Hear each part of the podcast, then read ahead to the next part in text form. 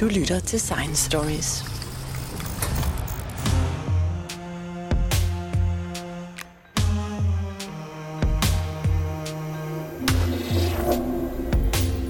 Overvægt er blevet kaldt en folkesygdom. Men som vi har talt om i tidligere podcast, så ved man meget lidt om, hvorfor en stigende del af befolkningen udvikler fedme.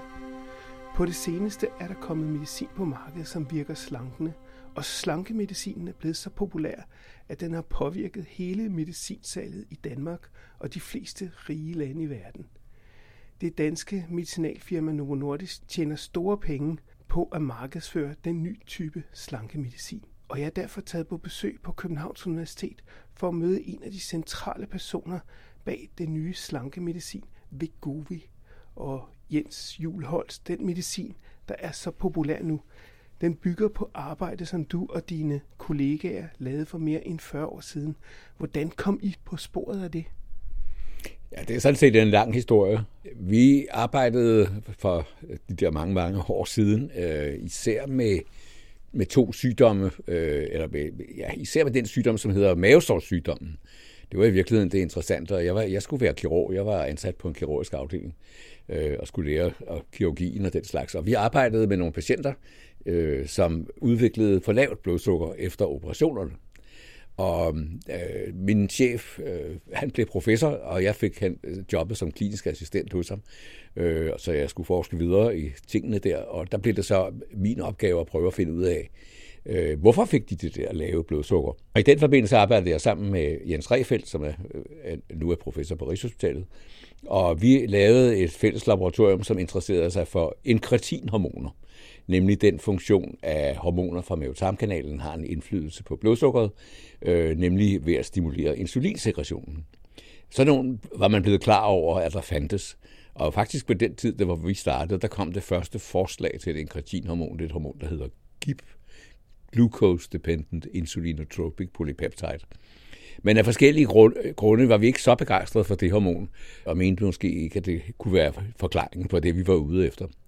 Men øh, så i stedet for, så øh, prøvede jeg at finde ud af, hvad der var i nogle ganske bestemte celler i mavetarmkanalen, som lyste med antistoffer mod glukagon, som jo er det andet hormon i, Øh, i bugspytkirtlen, som er med til at regulere blodsukkeret. Og glukagon kan faktisk stimulere insulinsekretionen meget kraftigt faktisk. Så øh, jeg gik i gang med at undersøge det, og øh, det blev så mit projekt. Og i, i den forbindelse så øh, lykkedes det efterhånden, og nu er vi så 10 år længere fremme, at finde ud af, hvorfor, hvad det var, der var i de celler, øh, og som gjorde, at de lyste med antistoffer mod glukagon. Og det var så et stort molekyle, som, som hedder glycentin, og som inde i midten har hele glukagonstykket liggende. Øh, det er så pakket ind, kan man sige, i begge ender, men, øh, men der ligger glukagonstykket derinde og forklaret, hvorfor antistofferne kunne se det her øh, stof. Øh, lysentin kan ikke selv stimulere insulinsekretionen. Et brudstykke af insulin kunne måske godt, men det var ikke helt sådan, som vi gerne ville have det. Det er, et, det er et, et, også et hormon, som vi kalder oxyntomodulin i vores dage, som også har den der virkning på insulinsekretionen. Men af forskellige grunde øh, mente vi, at ikke der var nok af, det, øh, af oxyntomodulinen til at kunne forklare det hele. Nå, men det, der var det spændende, som vi så nåede frem til der omkring 1983, det var, at glycentinmolekylet måtte være et forstadiemolekyle for øh, netop for glukagon. Øhm, og det var fordi, vi kunne finde de samme stykker og stumper i busbødkirtlen også, og det, som, der, som vi fandt i tarmen, i tarmens celler. Og så lagde vi to og to sammen og sagde, så måtte det være en del, i hvert fald en del af forstadiet for glukagon. Og det var noget, man var meget interesseret i, i på den tid, fordi man var lige begyndt at udforske forstadiemolekylerne, og fandt ud af, at mange forstadier, de kunne bruges til mere end et hormon.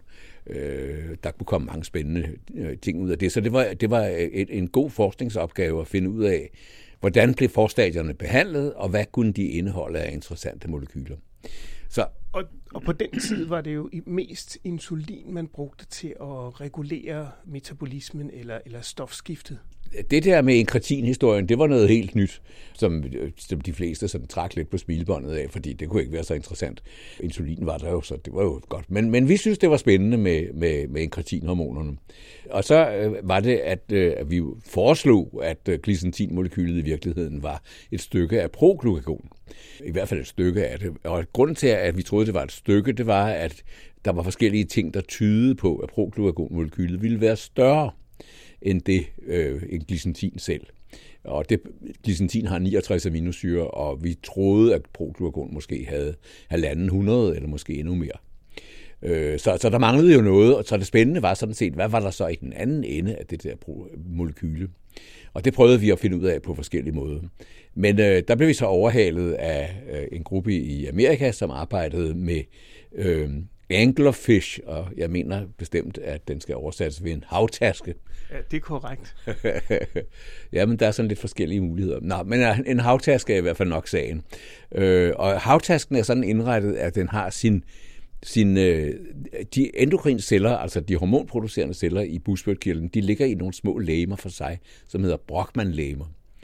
Og de der små lemmer, der har man jo så et meget koncentreret kernemateriale for øh, de hormoner, der bliver produceret.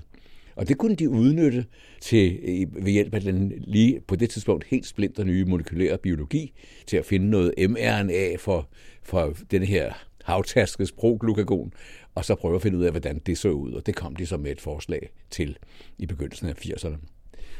Altså det vil simpelthen sige, at de der store øh, screeninger, man lavede af dyr og planter ude i naturen øh, på det tidspunkt, de var faktisk med til at og, og føre jer på sporet af, at der var øh, det her stof? Vi var meget interesserede i de grupper, som arbejdede med screeningerne. Vi arbejdede selv mest sammen med øh, folk i Sverige, som arbejdede med grise, men øh, der var jo store grupper, som arbejdede med tusser og med fireben og med alt muligt. Altså, det var, det var, fordi det var en kilde til information om nye spændende stoffer.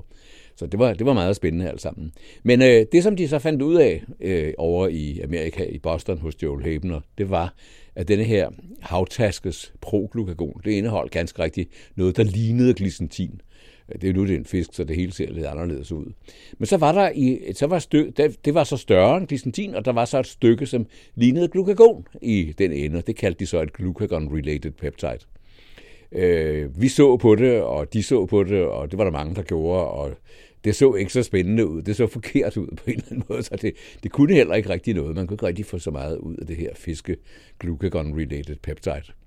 Men så gik der et lille stykke tid, og så kom der en ny molekylær biolog, som klonede for fuld drøn, og som sammen med øh, det store amerikanske firma Eli Lilly fik samlet en forfærdelig masse hamsterøer, altså pankreaser sammen, og fik isoleret øh, også kernematerialet der kunne kode for hamsterens proglukagon. Og så kom det så frem, at for det første, så var det rigtigt det her med glicentinen. Det fyldte hele den ene halvdel af proglukagonmolekylet. Det var fuldstændig aminosyre til aminosyre, nøjagtigt det samme. Det var god nok. Og så var der så ikke alene ét glukagon-relateret peptid, men der var to. Og dem kaldte man så selvfølgelig glucagon-like peptide nummer 1 og glucagon-like peptide nummer 2. Og det var mere interessant, fordi de lignede faktisk noget.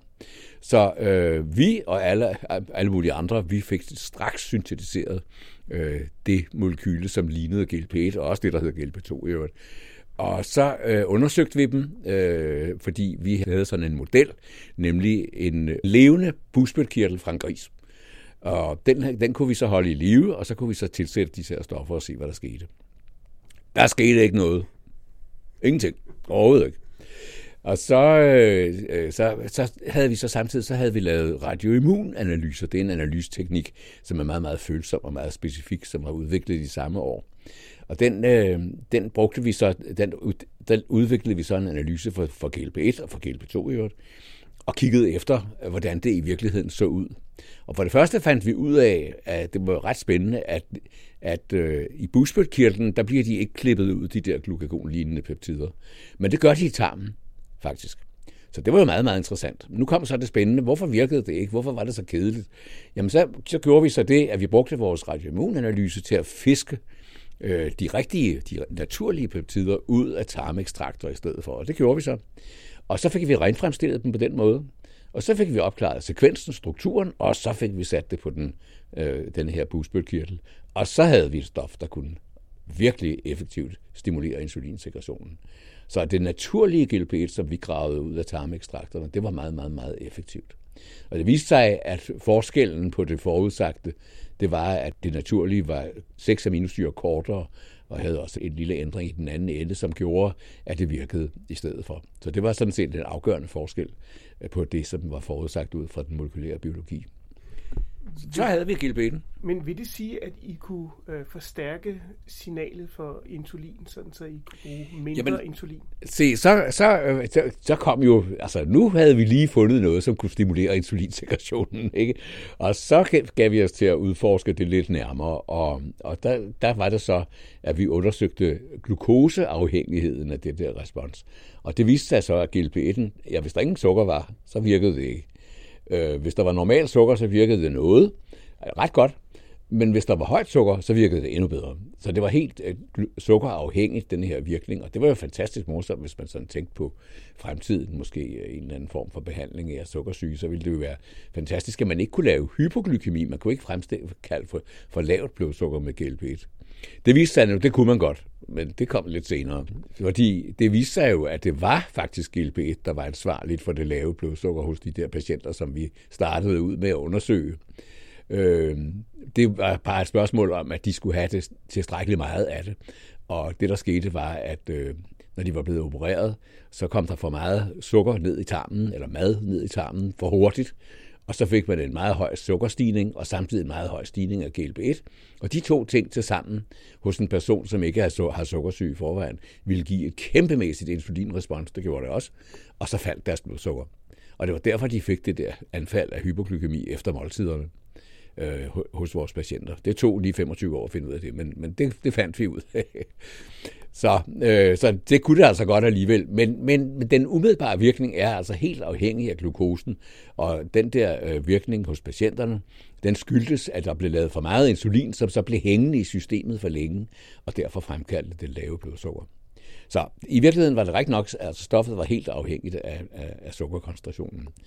Nå, men på det tidspunkt, der, der, der var der mange stoffer, som kunne stimulere insulinsekretionen. Det var ikke sensationelt, det her. Det var morsomt, at vi havde fundet et, men øh, det var ikke, det var ikke sensationelt. Og GIP-hormonet, som jeg lige fik omtalt, det fandtes jo også. Øh, og det viste sig meget hurtigt, at øh, hvis man gav GIP til sukkersyge patienter, så duede det ikke. Det gjorde ingenting.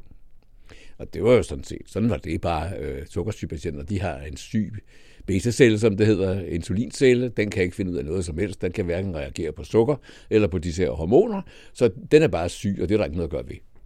Nå. Men nu plejer man jo at dele sukkersyge patienterne op i to grupper. Ja. Altså dem, der har type 1 og dem, der ja. har type 2, eller, ja. Ja, ja. eller andre varianter. Ja, jeg snakker mest om type 2 her, ikke? som jo er 95 procent af dem. Øh, men, men, men vi kan vende tilbage til type 1'erne på et tidspunkt, fordi det er nemlig også en meget interessant historie. Den er mere kompliceret.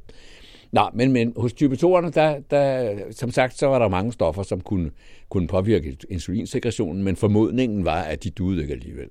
Så det var ikke så spændende. Så skete der noget. Så så vi på glukagonsekretionen fra vores svinebusbøtkirtel, og den blev hæmmet. Og nu er det jo sådan, at glukagon det fremmer glukoseproduktionen i leveren og får dermed blodsukkeret til at stige. Og insulin, det hæmmer glukoseproduktionen i leveren og får det dermed til at falde, og også virker på periferien. Så med et stof, som både kunne stimulere insulinsekretionen og stimulere glukagonsekretionen, så havde man faktisk noget, der kunne to, på to måder kunne påvirke blodsukkeret. Altså en meget øh, effektiv måde at regulere det på. Så nu begyndte det at blive interessant.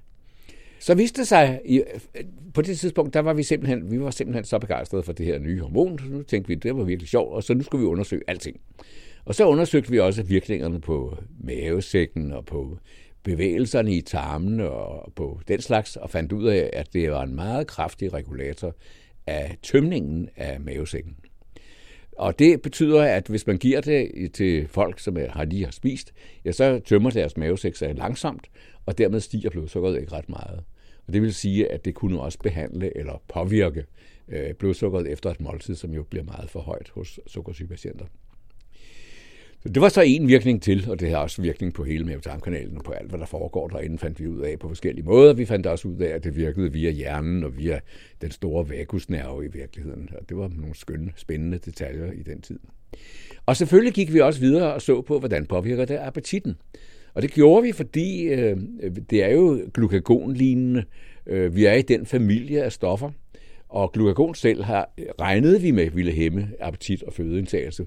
Vi havde studeret nogle patienter med tumorer, som laver for meget glukagon, og de tabte appetitten og tabte vægten. Så vi tænkte, at det ville de nok. Øh, og så undersøgte vi det formelt hos mennesker, øh, både den, de fysiologiske mængder, men også lidt større, og fandt ud af, at det var en meget kraftig hæmmer af appetit og fødeindtagelse. Så det var så med i spillet også. Ikke?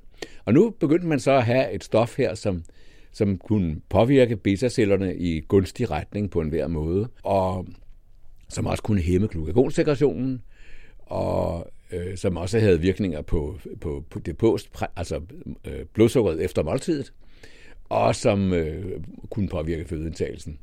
Så det var, det var mange ting på en gang, og så, ble, så, var det jo, så var det jo indlysende, så måtte vi se på sukkersyge patienter også på et tidspunkt. Det gjorde vi så. Og så viste det sig, at øh, GLP-1-stoffet, det kunne faktisk påvirke insulinsekretionen hos type 2-patienterne, øh, i modsætning til det her andet hormon, der hedder GIP, som ikke kunne. Men det her, det kunne faktisk, og det var en, faktisk en stor overraskelse. Og glædelig overraskelse, må man nok sige. Og så lavede vi det helt afgørende forsøg sammen med øh, nogle tyskere, Michael Nauk hedder han, hvor vi infunderede, altså gav intravenøst øh, ind i blodårene GLP-1 over fire timer, til nogle patienter, som kom ind på hospitalet for at få insulinbehandling af deres sukkersyge, øh, deres type 2 sukkersyge, og kom ind med højt blodsukker. Og der lykkedes det også i de fire timer at få blodsukkeret helt normalt. Altså helt ned til helt normale værdier. Og det var faktisk en sensation, og det skete samtidig med, at vi kunne se en stimulering af insulinsekretionen hos dem, og en hæmning af glukagonsekretionen, så det passede alt sammen. Så det, det blev det store øh, vendepunkt, øh, hvor det gik op for os, at man kunne behandle sukkersyge med, med GLP-1. Men øh, selvom stoffet virkede, så virkede det så ikke særlig lang tid. Nej, altså så gik vi jo for, for alvor i gang, og det første vi gjorde var nemlig at give nogle, nogle, nogle indsprøjtninger, nogle øh, subkutale indsprøjtninger af GLP-1-hormonet, for at se, øh, om vi kunne påvirke blodsukkeret på den måde. Det kunne vi ikke. Det varede så kort øh, ganske kort, og så lavede vi en formel undersøgelse af omsætningen af det, og fandt ud af, at det har en halveringstid i kroppen på omkring 1-2 minutter. Så det forsvinder simpelthen virkelig, virkelig, virkelig hurtigt. Og vi fandt så også ud af i vores laboratorium, hvad det var, der skete. Det var nemlig et enzym, som hedder DPP4, som nedbryder GLP-1-hormonet. Og øhm, der havde vi så forklaringen på det. Og så kunne vi også vise, at man, man med hæmmer af det her enzym, kunne man også hæmme nedbrydningen af GLP-1. Og det var jo faktisk meget, meget, meget spændende, fordi så foreslog vi så, at man kunne behandle sukkersyge ved at give hæmmer af enzymet. Og der brugte vi igen grise til at illustrere, at det her kunne faktisk godt lade sig gøre. Så vi gav GLP-1-infusioner til grise sammen med den her hæmmer af enzymet. Og så kunne vi altså fuldstændig hæmme nedbrydningen, den hurtige nedbrydning af GLP-1, og få en meget større insulinsekretion frem i grisene. Og det blev meget hurtigt opfanget af først Novartis, øh, firmaet Novartis, som tænkte, det her det er rigtig spændende, og så endte det med at blive til det, der hedder DPP-4-hæmmerne, som blev noget af det mest solgte diabetesmedicin på verdensplan lige siden 2006. Og problemet med diabetesmedicin har jo så været, at øh, man ikke kan bruge insulin i særlig høj grad til at afhjælpe øh, diabetes hos, øh, hos folk, der har type 2 diabetes. Jamen det kan man jo godt, fordi insulin er jo stadigvæk et fantastisk hormon. Det er bare, det er bare svært. Og grunden til, at det er svært, det er, at der sker to ting. Det ene er, at man tager på sædvanligvis. Og det er patienterne rigtig kede af, fordi de fleste af dem jo i forvejen er overvægtige. Det er faktisk helt intimt forbundet med deres sygdom. Øh, så det bliver de rigtig kede af. Men hvad der er endnu værre er, at med insulin kan man næsten ikke undgå at ramle ind i noget, der hedder hypo, altså for lavt blodsukker igen. Jo mere ambitiøs man er med hensyn til at regulere sit blodsukker, til større bliver risikoen for at udvikle øh, for lavt blodsukker. Og det er der ikke nogen, der ønsker sig. Det er jo både farligt og ubehageligt. Men jeg vil lige tilbage til det her med overvægt, fordi at øh, jeg har hørt dig sige før, at øh, overvægt øh, er måske den direkte årsag til, at man får type 2 diabetes. Ja, ja, nu skal jeg jo passe på, hvad jeg siger her. ja, jeg sagde også nej, måske. Ja, ja, nej, nej, altså det, der, sådan som jeg selv opfatter det og forklarer det, så øh, er det en udløsende faktor, øh, og der, der er det jo så sådan, at man ikke er alle, som er overvægtige, for sukkersyge. Og det er fordi, at de også har en genetisk øh, sammensætning, som gør, at deres beta-celler ikke fungerer lige så optimalt som andres. Så der ligger altså et, en, en beta-cellefejl, altså en insulincellefejl, en genetisk fejl under, nedenunder hele den her historie, som gør, at hvis man så både udvikler overvægt og dermed insulinresistens, altså modstand mod insulinmolekylets virkning, og samtidig har en genfejl, som gør, at man ikke kan respondere ordentligt øh, på sådan en situation, sådan en, en belastning, ja, så er det, at man udvikler sukkersygen. Så derfor så er det rigtigt, at øh, fedmen er, er i mange, mange tilfælde en væsentlig udløsende faktor. Det er klart også, at hvis betacellen er særligt syg, der er forskellige undertyper af type 2 sukkersyge, ja, så vil alene det betyde, at de ikke kan lave insulin nok i situationen, og det så også kunne medvirke. Men øh, så, så, minder, så begynder det at minde lidt mere om, om type 1, hvor, hvor, hvor, hvor problemet er insulinsekretionen, som bliver, som bliver ødelagt af, af, af, af immunsystemet. Men, men, men ellers er det helt overvejende øh, et vækstproblem i type 2 sukkersyge, i kombination med den her genetiske defekt. Men hvis man så slanker sig, hvad sker der så? Jamen det, så, det er jo så det spændende. Nu kommer det lidt an på, hvor længe man har haft sin sukkersyge, fordi der sker jo det, at det, det er en progressiv lidelse, og det er nok noget igen med genetikken, at den har altså en, en, en sygdom, en skade. Men til, i tilgift til det, så vil der være en påvirkning af, af beta-cellerne af både for højt sukker og af for højt fedtstof, øh, som gør, at de går til grunden. Og så hvis man kommer meget sent i gang med at tabe sig, så er betacellerne ødelagt for meget til, at det kan gå helt godt. Men hvis man kommer i gang i nogenlunde i tide, ja, så kan man fremkalde fuldstændig remission, som vi kalder det, af sukkersygen så, holder, så forsvinder den. Så øh, træder den ikke frem mere, for man har jo stadigvæk den der kinesiske defekt. Og det vil så sige, at hvis man tager på igen, jamen så kommer problemet tilbage, øh, hvor det var, hvor det kom fra. Så, så det er en helt afgørende faktor, det er der ikke tvivl om. Du nævnte i starten, at du også havde en god forklaring på type 1-diabetes. Den er jeg ret interesseret i at høre. Nej, jeg har ikke nogen forklaring på type 1-diabetes. Det er ikke det, jeg mener. Jeg, det er bare, at øh, hvis vi taler om GLP-1, så er der faktisk en mulighed for, at man kan gøre noget godt med GLP-1.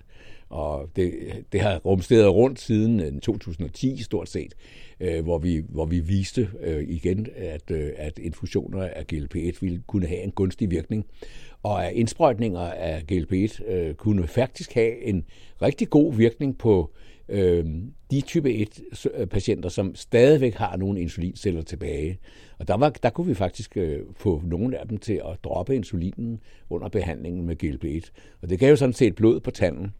Øh, Novo Nordisk udførte så nogle store øh, studier for at se, hvor, hvor godt kunne det her blive. Og der var det så uheldigt, at øh, kontrollen med patienterne var ikke helt god nok. Øh, så der var nogle stykker af dem, som udviklede for lavt blodsukker alligevel under, under, under indkøringen. Og der var også nogen, som øh, fik nogle andre komplikationer.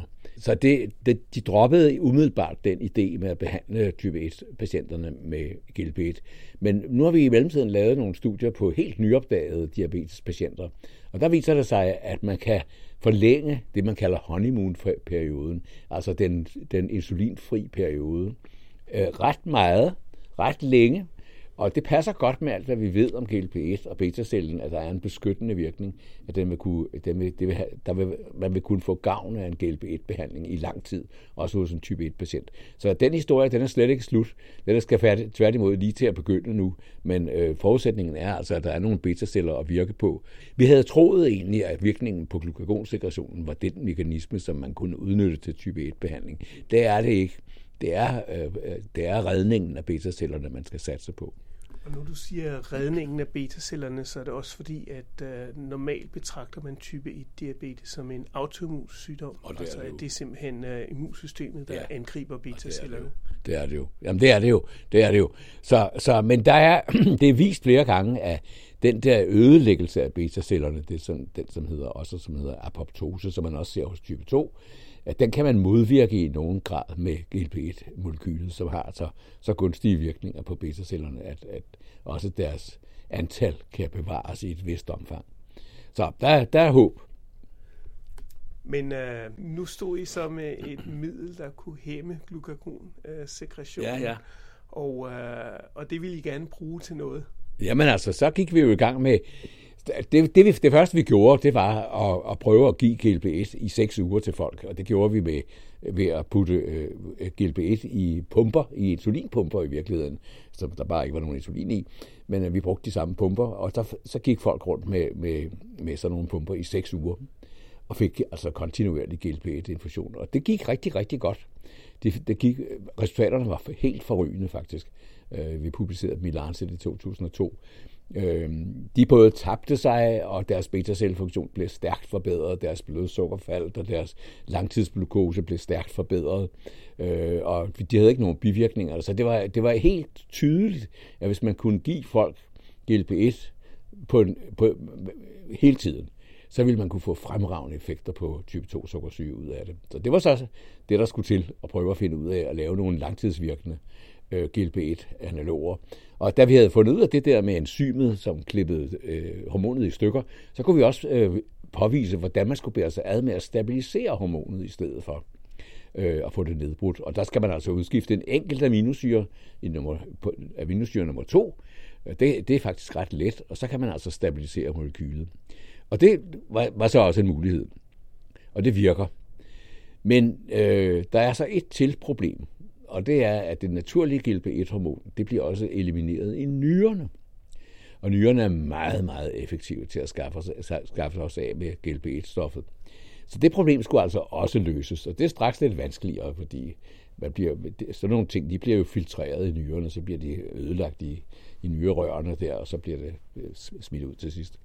Så, så den, den var svær at løse, den der. Og der er det så, at Novo Nordisk kommer ind i billedet øh, med noget rigtig snedigt, nemlig og øh, øh klister en, en, en fed syre, en fedtsyre på GLP-1-molekylet, og så kan det så binde sig til albumin.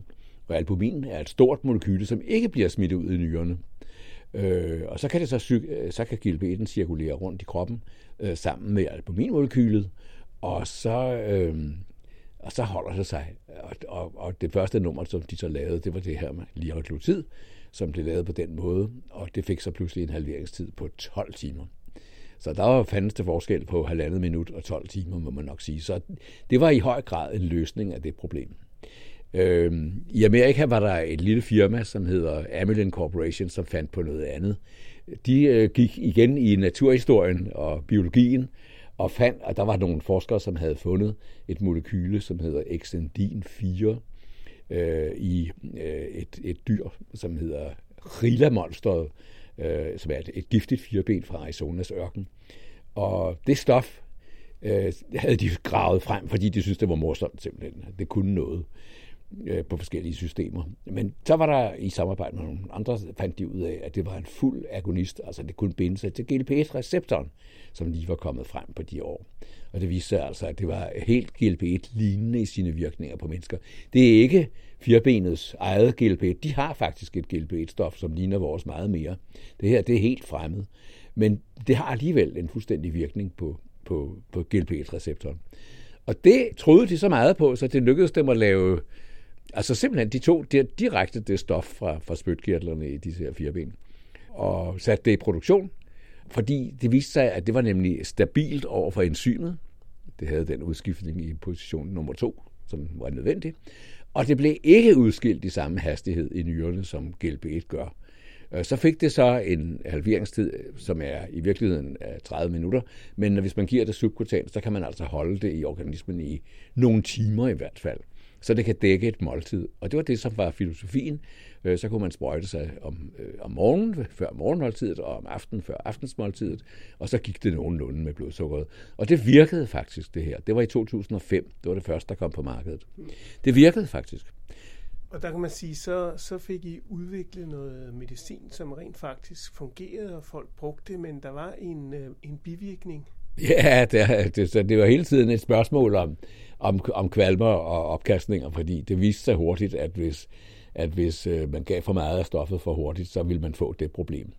Øh, og, det, og det viste sig så også, øh, i virkeligheden en langsom og, og svær proces, at man skulle titrere, altså man skulle øge dosen ganske langsomt med de her stoffer, så kunne man undgå, i høj grad undgå at få de øh, bivirkninger, øh, så det kun blev relativt få, der fik pro- problemet for alvor. Men, men, men, men det her stof, øh, som kom på markedet under navnet Bayetta, øh, det var faktisk en, en, en inspiration for mange, ikke? fordi det viste, at konceptet var rigtigt. Man kunne med en GLP-1 lignende stof, kunne man altså behandle blodsukkeret hos, hos sukkersygepatienterne, og man kunne også få dem til at tage sig samtidig. Ikke ret meget, men noget. Men øh, det var det, jeg tænkte på. Vægttabet, det var det, der var bivirkningen. Nå, ja. ja, det er rigtigt, at man normalt opfører vægttab eller øh, tab af appetit som en bivirkning. Øh, I det tilfælde var den jo stærkt, stærkt eftertragtet, må man nok sige. Øh, så så det, var, det var fra starten en interessant ting at se på. Men vi talte altså om, vi taler altså i de der registreringsstudier, der var for Parieta, der var det, vi taler om et par kilo. Mere var det meget, mere var det ikke. Øh, og det var jo også en, det, det blev jo ikke givet døgnet rundt, som, som det skulle vel. Det var jo kun to sprøjter, og de dækkede ikke hele døgnet på, overhovedet på nogen som helst måde. Så derfor var det et stort fremskridt, da, øh, da, da liraglutid kom på markedet, som så kunne give en, en døgndækning.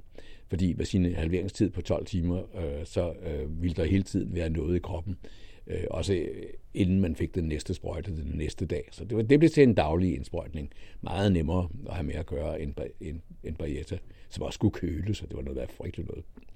Nå, men, øh, men øh, det kom så på markedet, og det virkede jo godt. Der blev gennemført en hel masse registreringsstudier, som viste, at der var gode virkninger på både blodsukker og på vægt. Øh, ikke voldsomt heller, men øh, stadigvæk noget. Og så, øh, så var det jo så sådan, at vi havde i mellemtiden havde jo fundet ud af øh, i vores undersøgelser, at, at det var dosisrelateret. Jo mere man kunne give af stoffet, des mere ville man miste appetitten, og des mindre ville man spise. Øh, så Novo Nordisk lavede så med liraglutid et dosisvirkningsstudium på et tidspunkt, og fandt ud af, at hvis de kunne snige endnu større doser ind i folk, ja, så ville de spise øh, mindre, og så ville de tage endnu mere. Og det blev til øh, den øgning af doseringen af liraglutid, som ligger bag det, som blev solgt under navnet Saxenda, og blev godkendt til fedmebehandling i 2013. Øh, så der startede den historie for alvor, kan man sige, øh, via liraglutid, via et dosis-respons-studium, og så øh, til de store studier, som lå til grund, dem der hedder SCALE-studierne, som ligger til grund for, for fedmebehandlingen, og Saxenda-introduktionen. Så der var man allerede i gang. Men udviklingen holdt jo ikke op af den grund. Konkurrenterne, de var jo også begyndt at røre på sig, og Eli Lilly kom så på markedet med, med dulaglutid, som den hedder, som er et langtidsvirkende GLP-1-præparat.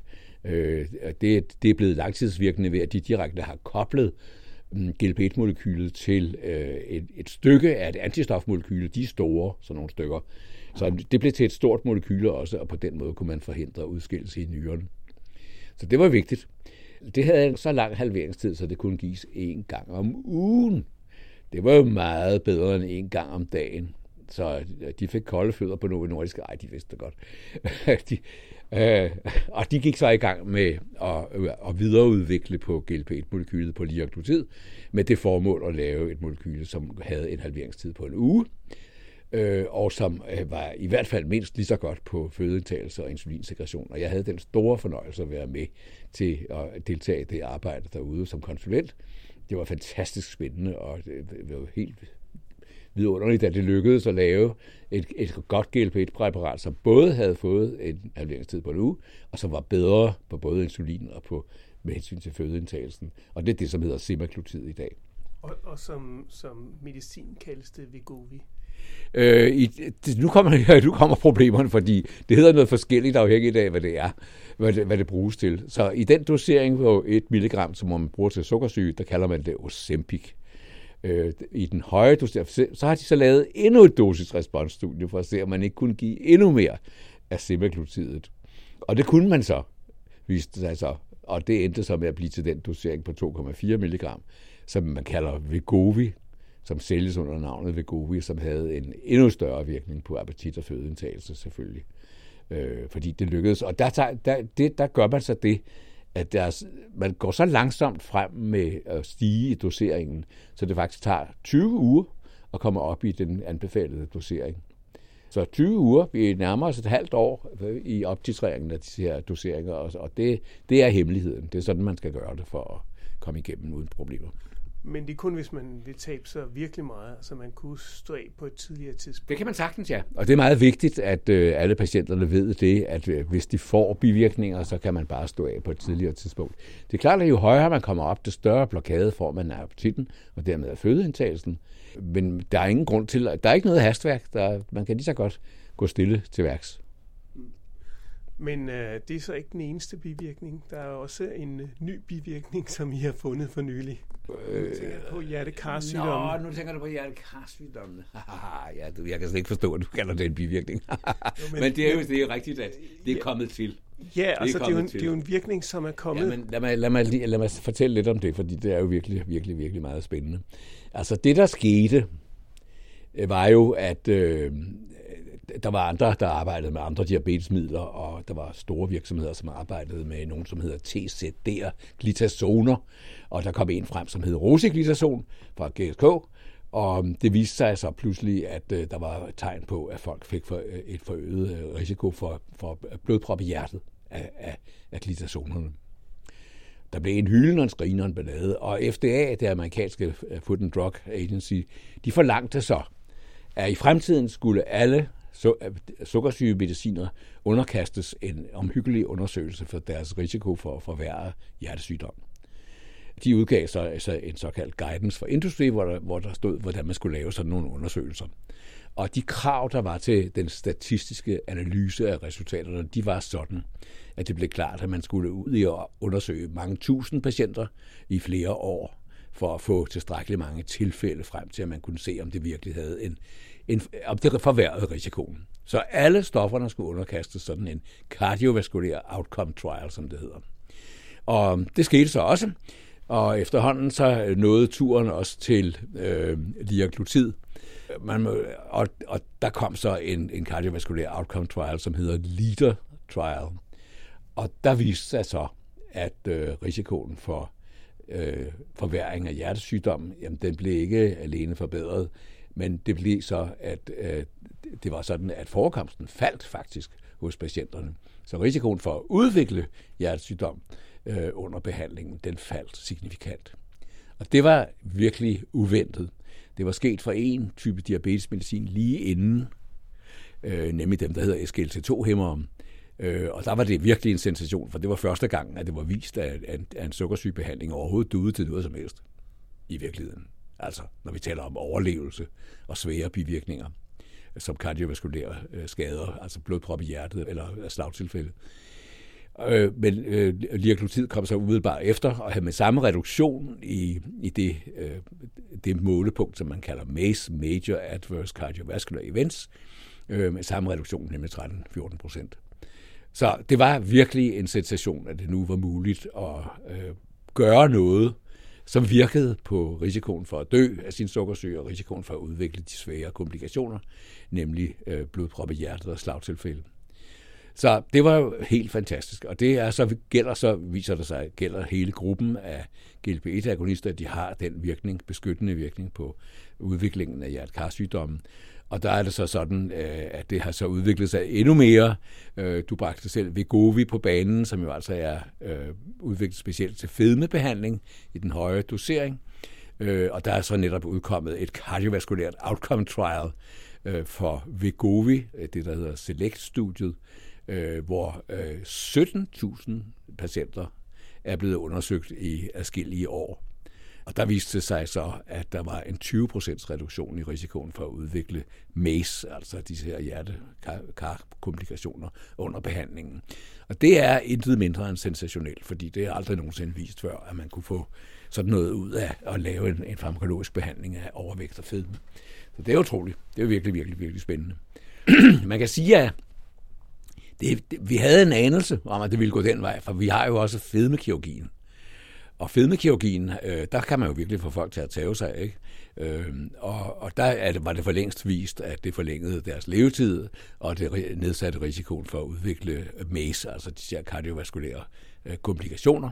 Og, og der er det så sådan, at, at øh, bypasskirurgien for eksempel, den, den virker simpelthen ved at øge udskillelsen af GLP-1. Øh, GLP-1, den forøgede udskillelse af GLP-1 vil så virke på blodsukkeret på den ene side, og så vil den især virke på appetitten og fødeindtagelsen og medvirke til øh, tabet af appetit og dermed vægttabet. Så det, det er lidt den samme historie, som man ser en gang til her. Så, så, så, så overraskende er det egentlig ikke, men, øh, men det er alligevel fantastisk, at det, at det nu kan lade sig gøre at behandle så kraftigt. Novo Nordisk har mange konkurrenter. Det evige spøgelse, Eli Lilly i Amerika, de er der, de har været der som søm, og de har udviklet en GLP-1-agonist, som hedder tirzepatid. Den er bedre end, end semaglutid, ser det ud til i hvert fald. Det kan godt være, at det ikke er helt rigtigt, men den, resultaterne er indtil videre bedre. Og når jeg nævner det, så er det fordi, at med, med, med tirzepatid, der kan man så fremkalde, eller hvis man behandler type 2 sukkersyge patienter, og det er det, de gjorde i deres registreringsstudier, så viste det sig med den høje dosis, som de bruger, at øhm, over 50 procent af patienterne med sukkersyge, som man satte i behandling, ville kunne få et langtidsblodsukker på under 5,7 procent. Og det er helt normalt. Så det vil sige, at med tirzepatid i denne her dosering, der kan man altså under behandlingen få sukkersygen til fuldstændig at forsvinde. Det er jo klart, at hvis man holder op med behandlingen, ja, så kommer den sgu da igen. Men, men, men det virkede altså, og det har også en fabelagtig virkning på vægt. Øh, de har også lavet fedmestudier, det er lige blevet godkendt til fedmebehandling i USA her for nogle få dage siden. Og i de registreringsstudier, de lavede med det, der opnåede man vægttab på 25 procent. Men det sker vel også med fedmebehandling, at hvis man stopper behandlingen, så øh, tager man på igen? Ja, det gør det. Det gør det. Øh, det, det er vist i flere undersøgelser. Det er vist både med tirzepatid og med, med semaglutid, at øh, hvis man ophører med behandlingen, ja, så øh, vender man tilbage til udgangspunktet i vægten lige, igen, lige med det samme igen, så der er altså ikke nogen forskel på de to stoffer der, hvad det angår. Og det er heller ikke mærkeligt sådan set, fordi det, der jo sker, det er, under behandlingen, at man mister appetitten, så spiser man mindre. Når man så spiser mindre, så tager man sig i vægt. Så falder ens energiomsætningshastighed. Og, og, og, og den falder, og den bliver ved med at falde indtil, indtil det niveau af fødeindtagelse, man nu er nået til på grund af tabletterne eller injektionerne her, at det er det samme som den energiomsætning, man nu er nået til. Så er der balance i tingene igen, og så tager man sig ikke mere. Det er derfor, at de flader ud, det der kurver. Det er ikke, fordi de ikke virker. Det er fordi, at der nu er balance i tingene. Nu er der balance mellem den fødeindtagelse, man har, og den energiomsætning, altså den, ja, det stofskifte, man har på det tidspunkt. Hvis man så, hvis man så holder op med at tage stoffet, ja, så, så, mister, så har man jo ikke hæmningen af appetitten mere. Og så indtager man mere mad, og så, går det, så er, er, der, er der pludselig større energiindtag, end der er energiudgift, fordi stofskiftet jo er nedsat og så går det den gale vej igen. Men kan man ikke selv regulere det? Altså, er man, er man dømt til at være overladt til, til ens underbevidsthed om, hvor meget man kan spise? Man burde mm. kunne anskaffe sig tallerkener, som har en vis størrelse, eller, eller være mere bevidst om, hvad man putter i munden? Der er ikke tvivl om, at en bevidstgørelse det kan, kan, kan bruges af nogen. Ikke af alle. Faktisk har vi, har vi undersøgt en række patienter med overvægt øh, ud fra øh, sådan nogle psykologiske principper og prøve at finde ud af, hvem kan og hvem kan ikke, og hvad er det, de gør. Øh, og der er nogle folk, som er meget skrappe til at strukturere den slags ting, og, og kan gennemføre nogle vægttab og holde dem. Men for langt de fleste, der går det ikke. Det er jo virkelig, virkelig, virkelig et gennemundersøgt emne, at øh, man kan sagtens tabe sig hurtigt med en pulverkur. Det kan alle. Vi har gjort det gentagende gange øh, i laboratoriet, og det, det går fuldstændigt hver gang. Der er ikke en eneste, som ikke tager sig 10 procent, 12 procent over 8 uger eller noget i den retning. Så det kan man sagtens, men det, man kan ikke holde det igen bagefter. Der skal noget til. Og det kan så gøres på forskellige måder. Vi har, vi har lavet et stort studie, hvor vi undersøgte, om man kunne holde vægttabet med, med, med fysisk aktivitet. Det kunne man godt, man kunne også holde det med, med liaglutid. Øhm, øh, det kunne man godt også. Man kunne gøre begge dele, så tabte man sig yderligere, viste sig i den undersøgelse. Men hvis man ingenting gjorde, så steg vægten lige så fint tilbage igen, uanset hvad man havde af, af ønsker og øh, hjælp til at forsøge at undgå det. Så det er altså virkelig, virkelig, virkelig svært. Så der er stadigvæk plads til øh, nye stoffer og nye måder at regulere det her på. Hvad, hvad, hvad, hvad bliver fremtiden? Ja, det er jo meget, meget, meget interessant. Altså, som jeg nu har sagt, ikke, så for det første, så er det, så er det nu lykkedes at behandle øh, type 2 sukkersyge, man kan næsten sige i bund. Ikke? Altså så meget, som man får fuldstændig normalt blodsukker af det. Øh, det gælder altså folk, der ikke har haft sukkersyn for længe, fordi som vi har talt om før, så har man måske ødelagt sine beta-celler så meget, så, der er ikke, så det er svært. Det bliver under andre omstændigheder bedre, meget bedre, men, men det er ikke sikkert, at man kan få det fuldstændig vendt om. Men der er altså en mulighed for at gøre det, og det, det er 50 procent, som jeg talte om. Det er virkelig, virkelig, virkelig mange. Det er helt sensationelt, at man kan få sukkersygen til at forsvinde på den måde. Og øh, som vist i Select-studierne, så kan vi regne med, at man også dermed vil forhindre øh, den overfrekvens, der er af bivirkninger, altså af komplikationer, nemlig øh, hjertekarsygdommene og, og tidlig død øh, på, på denne her måde. Det kan ikke overvurderes, det er det, jeg vil sige. Men det må ikke undervurderes, det kan ikke overvurderes. Det er fantastisk. Og så det andet, det er jo så behandlingen af overvægt og fedme. Og der er det jo så, må man igen sige, for første gang faktisk, at det pludselig er muligt at lave et vægttab, som er så stort, så det for det første har den virkning på komplikationerne til fedme, som det skal have. Og der skal man altså op i 10 procent og derover, er det vist flere gange, øh, for, for, for at undgå komplikationerne for alvor af, af overvægten. Det er så nu muligt. Og det er så også, for det ikke skal være løgn, vist i et eksperimentelt studium, nemlig Select-studiet, at det rent faktisk virker på at forhindre komplikationerne. Det er også en sensation. Det er også en fuldstændig ny situation, som man ikke har været i før. Og det er jo en ny verden, vi nu skal træde ind i og, og prøve at finde ud af, hvad vi skal stille op med. Øh, hvis man har problemer med fedme og komplikationer, jamen så skal de personer, de skal have det. De skal selvfølgelig have det. Det mener jeg er en fuldstændig selvfølge. Og der kan man godt begynde at tænke lidt over, hvor mange det egentlig er. Jeg plejer at illustrere det ved at sige, at vi, vi har en person, en midalderen mand, øh, som går til læge, bare for at få et check-up, så viser det sig, at han er med. Han har altså, øh, ja. Og det er jo meget almindeligt. Øh, så viser det sig, at fedtstofferne i blodet, de er en lille smule forhøjet. Ikke noget, så det er abnormt, men lidt forhøjet. Blodtrykket er lidt forhøjet, også blodsukkeret er også i den høje ende. Ikke sukkersyge, men bare i den høje ende. Så har han det, der hedder det metaboliske syndrom. Og der ved vi om de patienter, at de har en to-tre dobbelt risiko for at udvikle netop blodprop i hjertet og slagtilfælde, og for at dø af det. Så sådan en person, som går til læge, ikke, han skal simpelthen have det her stof. Det skal han simpelthen. Han skal have en GLP-analog. Det er der ikke tvivl om. Og det er jo mange, fordi det er jo 25 procent af alle voksne, som har det her metaboliske syndrom i et land som vores. Og det kan man lige så godt indstille sig på. Så kommer så problemerne, hvor, hvor, hvor det er uden for, min, for mit område, at finde ud af, hvordan man løser det problem, at der er mange, der skal have det. Ikke? Jeg plejer at forestille mig, hvordan øh, lastbilerne kører fra regionerne læsset med pengesække, som kører ud til Novo Nordisk ude i, i Søborg, eller i Bagsvær. Øh, og det kan vi jo ikke have, den situation. Man kan jo ikke have så en sådan en gigantisk ubalance i, i et lille samfund som vores. Så der er nogen, der må gøre noget. Det er ikke mig, fordi det er ikke mit job, det er ikke mit, min ekspertise at løse det problem. Men løses, det skal det. Og jeg har en meget enkel løsning. Man kunne for eksempel sætte prisen ned. ja, det synes jeg da også ville være det eneste rigtige. Jeg er fuldstændig enig. Og det kommer også til at ske. Det kan jeg så sige med det samme. Se, det her, det andet stof der, som hedder tirsapatid, ikke? det er jo så kommet på markedet øh, i, i Amerika øh, til behandling af fedme nu. Og hvad har de gjort? De har sat prisen ned med 25 procent i forhold til Vegovi. Det er jo smart. Og det vil jo ske igen. Og det er jo så samtidig sådan, at det her marked er så kæmpe, kæmpe, kæmpe, kæmpe stort på, over hele jorden, og der er så mange mennesker, som gerne vil i gang med det her, så øh, de to fabrikker der, de får det ikke for sig selv, det er fuldstændig udelukket. Der er masser af firmaer, som fremstiller snyde GLP-1 øh, i øjeblikket, øh, og det markedet vil blive oversvømmet med snydepræparater, og der vil blive svindlet og fubbet gevaldigt. Og det vil alt sammen medføre, at priserne falder og falder og falder, og til sidst så ender det med, at de bliver helt fornuftige. Det kommer til at gå fuldstændig som med Viagra, som var i patentet, og, så, øh, og det er jo samme situation, kan man sige. Ikke? Æh, med alderen, så går det ikke så godt. Vi er ikke ordentligt indrettet. Vi kan ikke finde ud af at spise tilpas, og vi kan heller ikke finde ud af det i aktionsmekanismerne.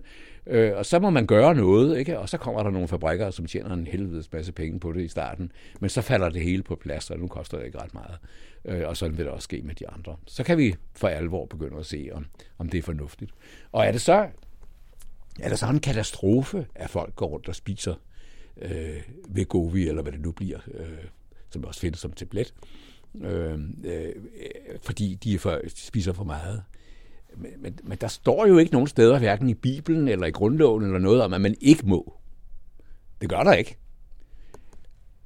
Og man kan sige, hvad, hvad gør man ellers, hvis der er problemer? Jamen, hvis man ikke kan se, hvad gør man så? Så kommer man til optikeren og køber nogle briller. Det er fuldstændig det samme. Vi, har, vi er dårligt udstyret, hvor herre har lavet en lille fejl med øjnene her. De dur ikke med alderen. Og det må vi så gøre noget ved. Og det må man selv betale. Øh, og det gør vi så. Og det er der ikke nogen, der pludselig stiller sig op og skråler og siger, at det må man ikke, fordi man skal, man skal ældes med ynde og den slags, så det kan ikke nytte noget, man går ud og køber sig nogle briller. Og der er ikke nogen tilskud til brillerne, øh, som man ikke selv har betalt i hvert fald. Øh, så det er jo sådan set samme historie, kan man sige. Det var i hvert fald meget, meget spændende at høre. Tak skal du have, Jens Jul Holst. Jamen selv tak, det var hyggeligt at være her. Tak.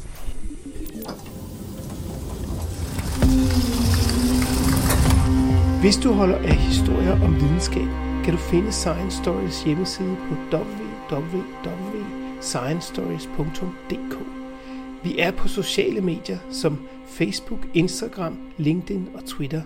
Du kan finde vores podcast på de fleste podcastudbydere som SoundCloud, Podimo, Spotify, og hvis du bruger Apple Podcast, må du meget gerne give os en rating og en kommentar, så andre også kan finde os. Jeg hedder Jens Deget, og dette var Science Stories.